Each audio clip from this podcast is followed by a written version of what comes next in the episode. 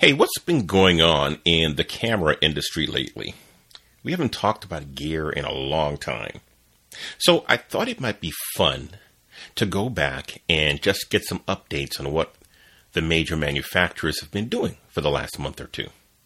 This is episode 76 of the Shutterbug Life podcast.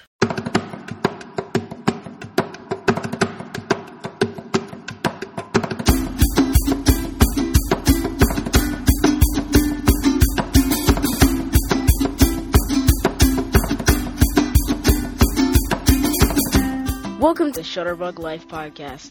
If photography is not just something you do, but who you are, this is a place for you. In this podcast, we talk about everything you need to be, do, or have to reach your true potential. Let's celebrate the creative photographer's lifestyle with your host, my dad, Linford Morton.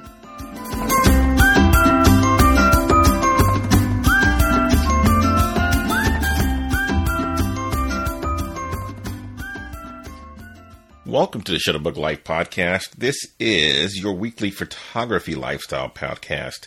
And we are building a lifestyle around creating great pictures, building an audience, and making an impact with our photos.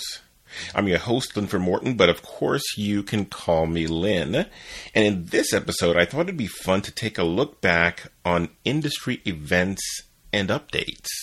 So that's what we'll do in this episode.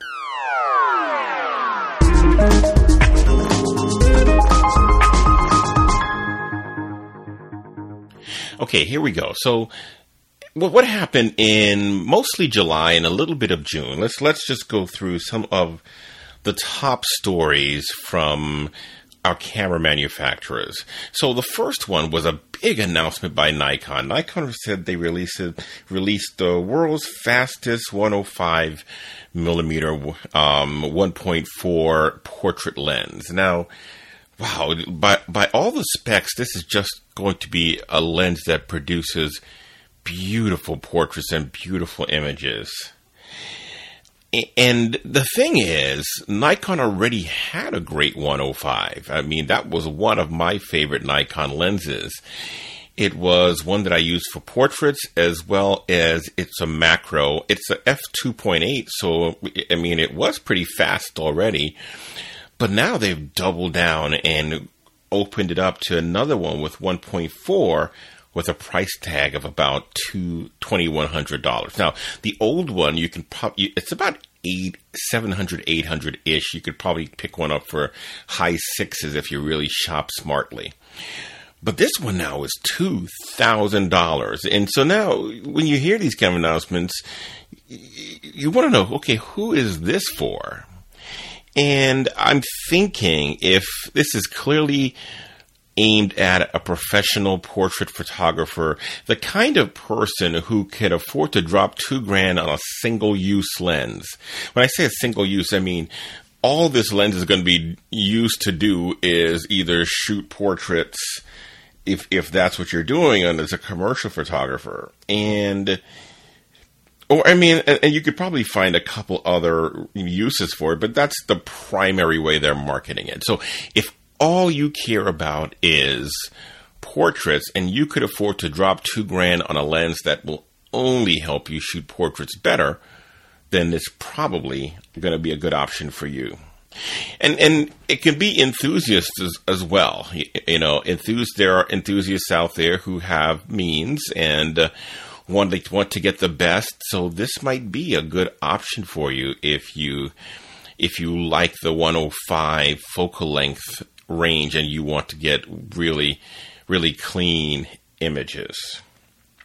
I, I think of this almost like the 90 10 rule.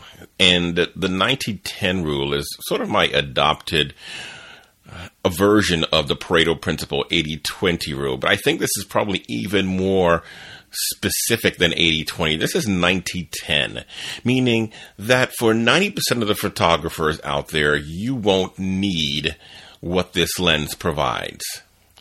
But if you are one of the 10% who can make use of a fast portrait lens like this, you're probably making more than the other 90% of the photographers out there who are who are not shooting with it. So there you have it. It's it's very specific. It's very niche. It's a 90-10 thing. it's it really is. So anyway, that that's my that's my the ten percent that needs this technology will probably earn you not more than 90% of the others. Okay. So that's, so that's the, the Nikon big announcement in the last month. They released a 105 1.4, the world's fastest portrait 105 lens. Now, the, in the next story, it seems that Canon is going to release a new 24 to 105 lens when they update the 5D Mark III to the 5D Mark IV. Now, Canon shooters know that 5D Mark III is like, like really like the creme de la creme on Canon's uh, full frame line. I mean, unless you're getting the the flagship 1DX and the 5D Mark III is for most professionals is is good enough and durable enough to do just about anything. And and now Canon's updating that so you can imagine the excitement that will will will, cause. And and in addition to that, they will also be updating their 24 to 105, which is a great lens if you are shooting Canon full frame. I, I, I, talk about this with, you know, many of you when we're on our meetups and photo tours that if you're looking for a great walk around lens for your Canon um, your Canon full frame, the 24 to 105 is a great option if you aren't ready yet to upgrade to the 24 to 70 to 8. That's the 24 to 70 is, is you know the the ideal, but it's also it's a it's a working person's for uh, lens. It's you know it'll hit you twenty three hundred twenty north of two thousand dollars, and so it's usually for people who are earning money with their cameras and lenses. But if you are an enthusiast and you're walking around doing travel and street and those kinds of things and you got yourself a Canon 6D, then you really ought to look at the 24 to 105. And bonus, they're going to be updating that with a brand new one. So that's even more, even more, um, uh, reason to, to now go back and consider that. Or, like we said in some past episodes, it might be a good time to go get the old 24 to 105 because the price on that one might be dropping and it's still a great lens. So think about how you'd want to approach this strategically, either waiting for the new one or waiting for them to release the new one to pick up the old one at a discount. So that's the Canon announcement.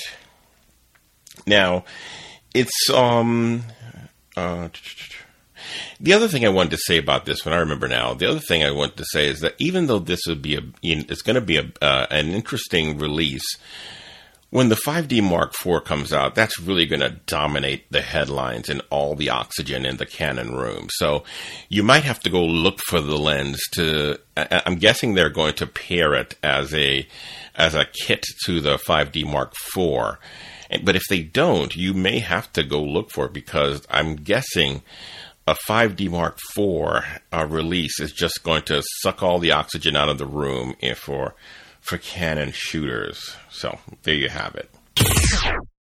Um, uh, about a little more than a month ago, Fujifilm released the XT2, which is, of course, the upgrade to the XT1. Now, this is a mirrorless camera, and for those of you who are thinking about mirrorless camera approaches, this is looking like a really good option. So the XT1 was a favorite for so the, the, Fujifilm camera base is a very loyal and very sort of a niche base where they are really just um, passionate about their cameras. It's they have the old uh, retro knobs on on the cameras and. Uh, they mimic old Fujifilm film styles, and they do a lot of fun and creative things. I took a Fuji, um, a Smolta XT100 with me on vacation, and I was very happy with it. And it was it was one that I could just put into my pocket,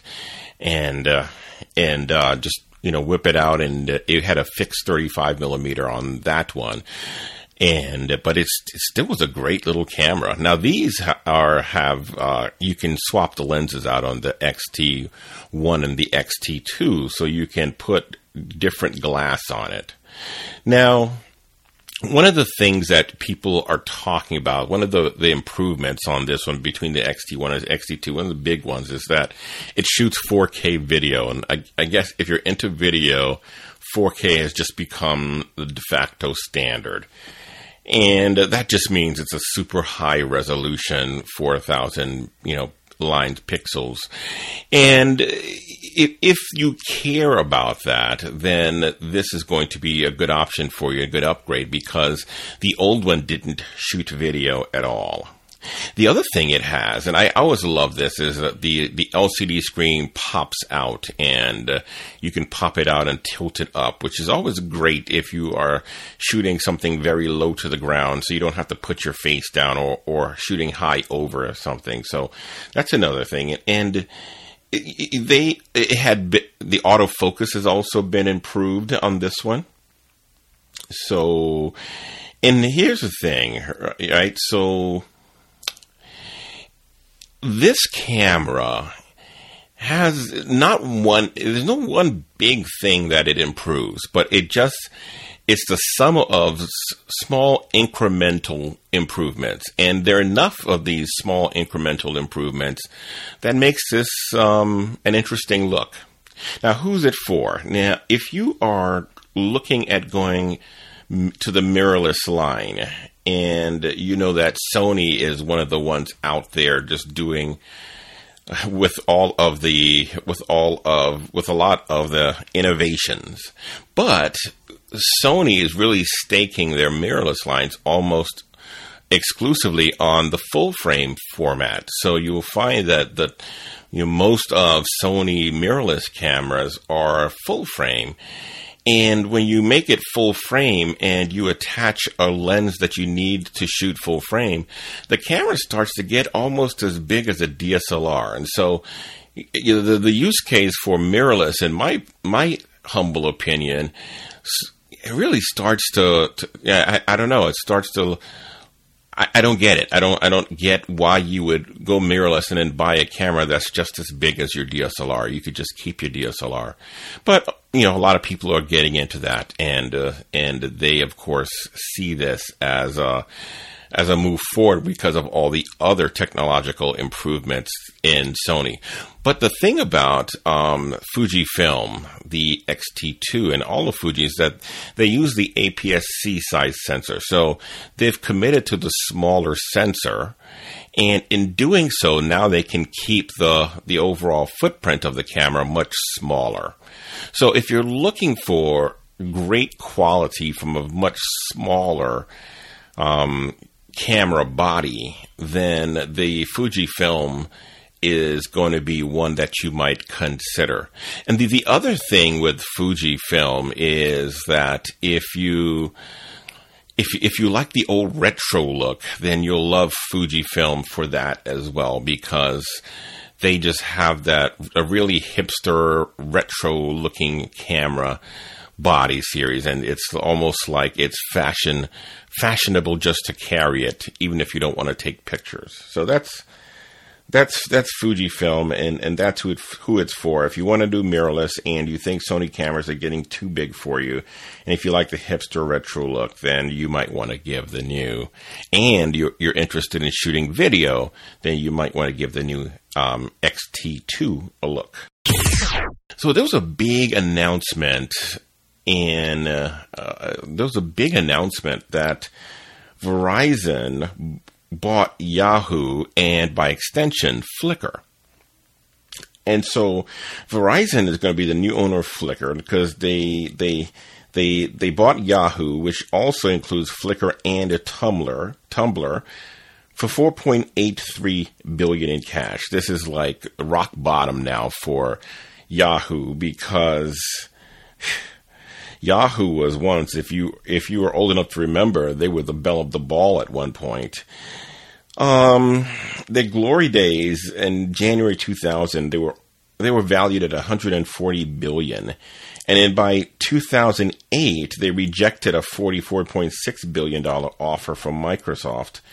And now, eight years later, they are stuck with accepting a $4 billion offer.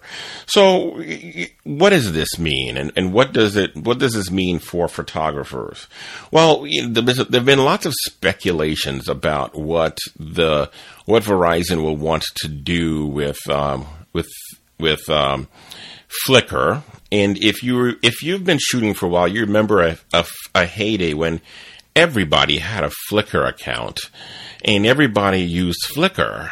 And you know, it, over the last oh, eight to ten years, it's sort of fallen out uh, out of the good graces as you have all of the uh, newer social media sharing platforms come up. But I still like Flickr. I, I, like Flickr because it's still one of the only platforms where you can upload a high resolution image and see it in high resolution.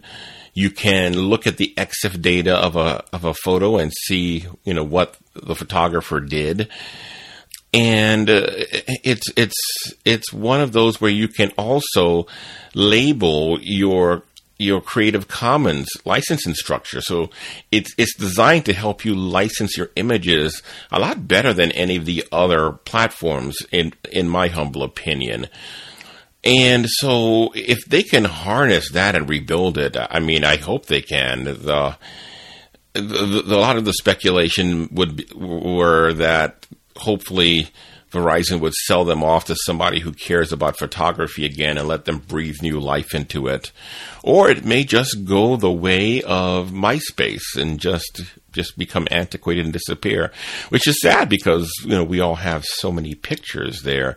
If you have been uploading your photos for a while. I really stopped uploading pictures um, frequently there more than a year ago. So I, I, it was just like I, I, tried to use it with my photo tours. Like in Photo Tour New Orleans, I would try and get um, the attendees to to upload to a group that I created for them on Flickr. And it was always a struggle to get people to use it because I don't know, they just nowadays no one wants to use it. And and this past week when I did my photo camp, I, just for kicks, I asked the kids, anybody here on Flickr? And they all gave me the frowny face, like, what are you talking about? So. Anyway, so that's that, and Tumblr too. You never know what that's going, what's going to happen with that. Hopefully, they will, they will sell it off to somebody else. But one of the, the messages for photographers is one of my core, um, you know, core pieces of advice is you don't put your photos on someone else's property like that. Meaning, if you're because they have unlimited storage, a lot of people use it just as a backup. But you know, the minute they go away, you lose your backup. You're you're, you're almost better off getting yourself a an inexpensive hard drive and backing up there. And and if you are trying to build an image online, you probably want to do this on your own blog and on the website with your own domain.com. So you aren't going to be, you know, held, you know, you're not going to be victimized by by by by what happens in social media these days. Keep your photos where you can control them and keep your images where you can control your images online because you just never know what's going to happen on social media. Okay, so here is another story. Apple was awarded a patent to disable phone cameras. I, I, I thought this was interesting because when Apple made such a big stink with the San Bernardino killers that they weren't going to give access to disable any of their features, I thought they were really making a stand that this is what their brand was about. But now, looking at this, it just, it's odd because it looks like they've just gone the opposite way. So this is, they said, and I, it, it must be because they want to um, pacify their their user base in iTunes and to say, hey, no, we're not going to allow people to come to your concerts and record video there. So, in, in a in a in a in a venue where there's a concert, they can ostensibly send out a disabling signal that will stop all the cameras from being able to record, disable the camera.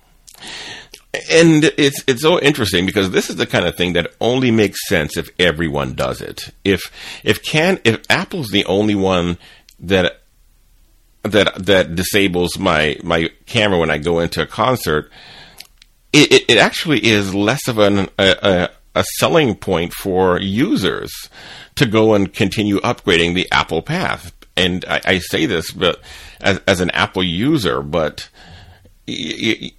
I, I hate to have somebody else disable my my phone and my camera and uh, almost like a big brother kind of thing. So, you know, who who wants that?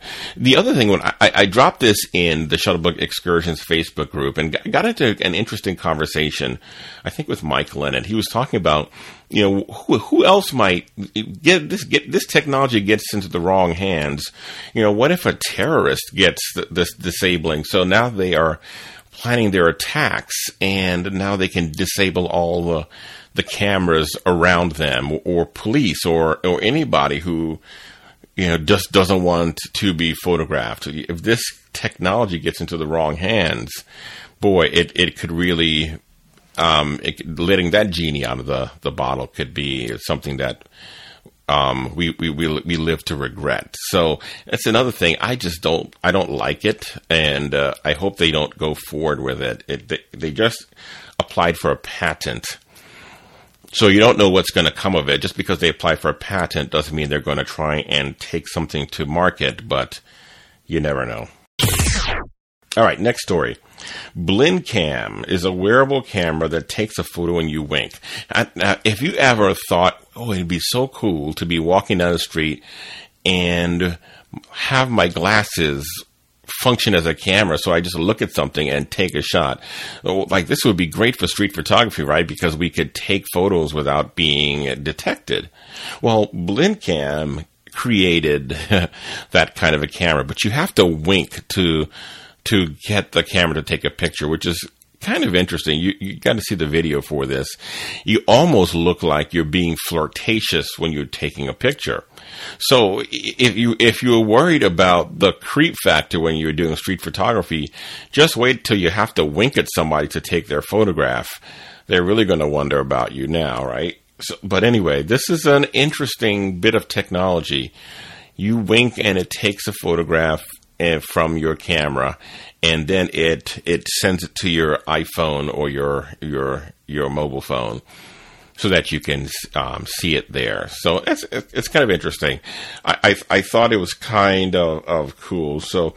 Uh, but but it might be good for street photography or for events. One of the uses they they showed, I, which I thought was really cool, is like, for instance, when a dad was throwing um, the his toddler into the air and catching him, and, and, of course you want both of your hands available to catch your child. That happens. So he could just take a picture of the child in the air by just winking. I thought okay now that's a cool option. You know you're swinging side by side and you're having to hold on. So there are lots of uh, situations especially for parents when you need both your hands available just for safety reasons but it's still there's still great moments there that you might want to capture. So this is, I think, a great option for that kind of thing, although it might be a little weird for street photography. All right, an- another story. Peak Design launched their everyday backpack, tote, and sling bags with another Kickstarter. Now, Peak Designs creates these. If you're like me and a lot of other photographers, you probably have a half a dozen camera bags or more because you're always searching for the perfect camera bag. Now, Peak Designs claims that they have created these perfect camera bags. And they launched one, oh, last year, I think, with Trey Ratcliff, which looked kind of interesting. And the people who bought it really raved about it. And Peak Design is now sort of earning the reputation of being like the Apple of camera bags, meaning their design and, uh, and, uh, and, uh, the design and is really premium and the, the usefulness is really premium and, and so is the pricing. So the, one of the interesting things about this is how they are taking it to market. They've been launching using Kickstarters, which is kind of an interesting way. I don't know eh, for a business to to launch a new product rather than taking on the cost of R and D and marketing and they just go out first and launch a Kickstarter campaign with a real slick video and get all the money in, and then they can go out and use that money to create. So it's really interesting. So Kickstarter, they have, uh, as of today, their metrics are they have 9773 backers, almost 10,000 backers. They have 2.3 million dollars in pledged in pledges, and their goal was only 500,000. So they've quadrupled their goal, and they still have 35 days to go. So you know they're they're going to be slushing in cash pretty soon, and uh, you know it's it's sort of interesting to see now how they what they do next with it. But you ought to take a look at these bags. I've been looking at the videos, and and really I I started drooling when I saw all the the small and and uh, thoughtful thoughtful improvements they made to regular bags. You should check them out. Um, and and I, I think it's cool how they can launch on Kickstarters, which allow which allows them to really continue creating good stuff. All right, the last story is I, a fun one. I think it is the the web's most popular cameras and their settings. So, um, Explore Cams collects the meta, he collected the metadata and analyzed them from 7 million photos, which were posted on an assortment, assortment of websites, included Flickr, 500px, and Pixabay. And uh, they publish some infographics, which they update on a weekly basis, that tells us a little bit about how we are buying and using cameras. It's, it's interesting um, to see. The top five brands to be expected Canon, Nikon, Sony, Apple, and Fujifilm in that order. I mean, that's what I would expect. Canon has the the largest uh, share, and Nikon close behind, and Sony is really nipping at their heels. The top five cameras, cameras, Canon is kicking everyone's butt. The 5D Mark III is first. The 6D the 5D Mark II is next, the Nikon D7100, and then the Canon 7D. So it, Canon, all of their all of their full frames are leading the pack. And the only Nikon on the top five list is the D7100, which is an older, it's an older um, um, APS-C size camera, which is interesting. That even Can- Canon's older 5D Mark II is still on the list ahead of anything else that Nikon does. So that's really interesting. The 7D, of course, which is a favorite for sports and, and nature photographers. Check this out. The top five lenses, 24 to 105, the Canon F4, naturally. And then the rest of them are almost kit lenses. Nikon 18 to 105. I think this is the kit that shipped with that D7100. So, uh, the 18 to 55 kit lens. Like, are we not buying lenses? Canon 50 millimeter f1.8, and then the if and the Canon 18 to 55. It's interesting. I, I was really surprised to see so that so many of the top five were, were kit lenses. I, I would think that we were upgrading. You know, you, you, you're not going to do your best work with a kit lens. You, and I, I talked about this before. One of your your first one of your first upgrade paths should be to get that 50 millimeter because for a very small relatively small investment you will be able to really get a lot of uh, of creative and functionality from that lens of 50 millimeter. Okay so and then finally this i thought was very interesting. The top five iso settings used were ISO 100 was the most popular, then 200, then 400, then 800, then 1600, which means we're all doing it the way we should, right? We start as low as possible, and then we double the ISO until we get to the place where we can take, um, we can safely take a photograph without getting worrying about camera shake. So, this is interesting because I, this was interesting to me because so many cameras now are coming out with these really high ISO ranges. So you know you can you can get I mean sixty four thousand is is is nothing anymore. You can get one twenty eight thousand, and with all these high ranges that are built into new cameras, people are still still defaulting back to ISO 100, which is kind of cool. But it makes me wonder if if um, all these high ISO cameras aren't getting used to their capability. It's a sort of an interesting thing to to think about. Anyway, those are the the, the stories that um, and and announcements I thought were interesting from the last month or so. Was this helpful helpful or interesting for you? I, have been wanting to do something like this, sort of like a industry wrap up, either monthly or quarterly or something like that.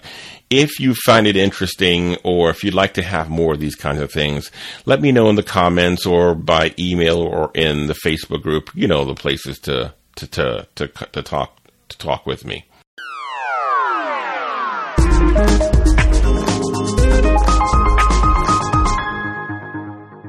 All right. So before we go, I just want to let you know that that um, the that New Orleans photo tour, photo tour New Orleans is going to be closing down pretty soon. So if you are still holding out hope that you could join me in the Big Easy, then uh, you still can, and you still have uh, just a couple weeks left.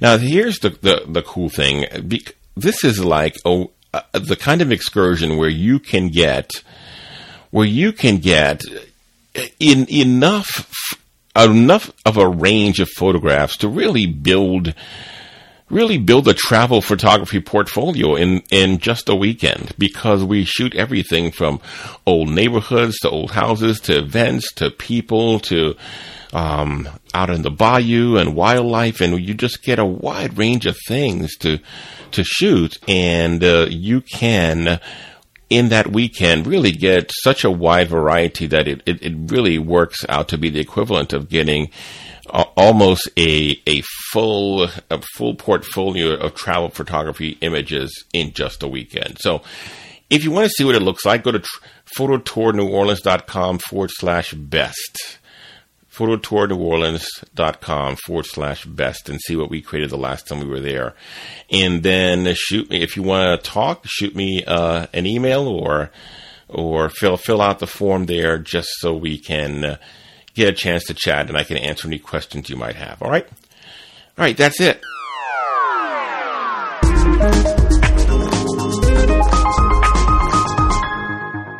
Thank you so much for joining for another episode of the Shutterbug Life podcast. Hey, this is so much fun for me. I'm so glad that uh, I get a chance to chat with you every week.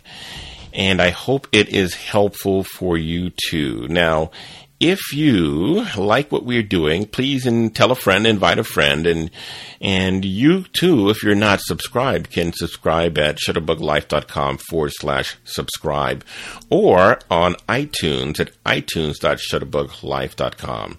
If you are on the East Coast, come on out and see us. We're in Washington D.C. and New York for both meetups and photo tours so that could be a lot of fun too. And in between, our Facebook group is uh, pretty active with people just sharing and uh, and uh, sharing their images and their insights um, throughout the week. So so that is fb.shutterbuglife.com, right?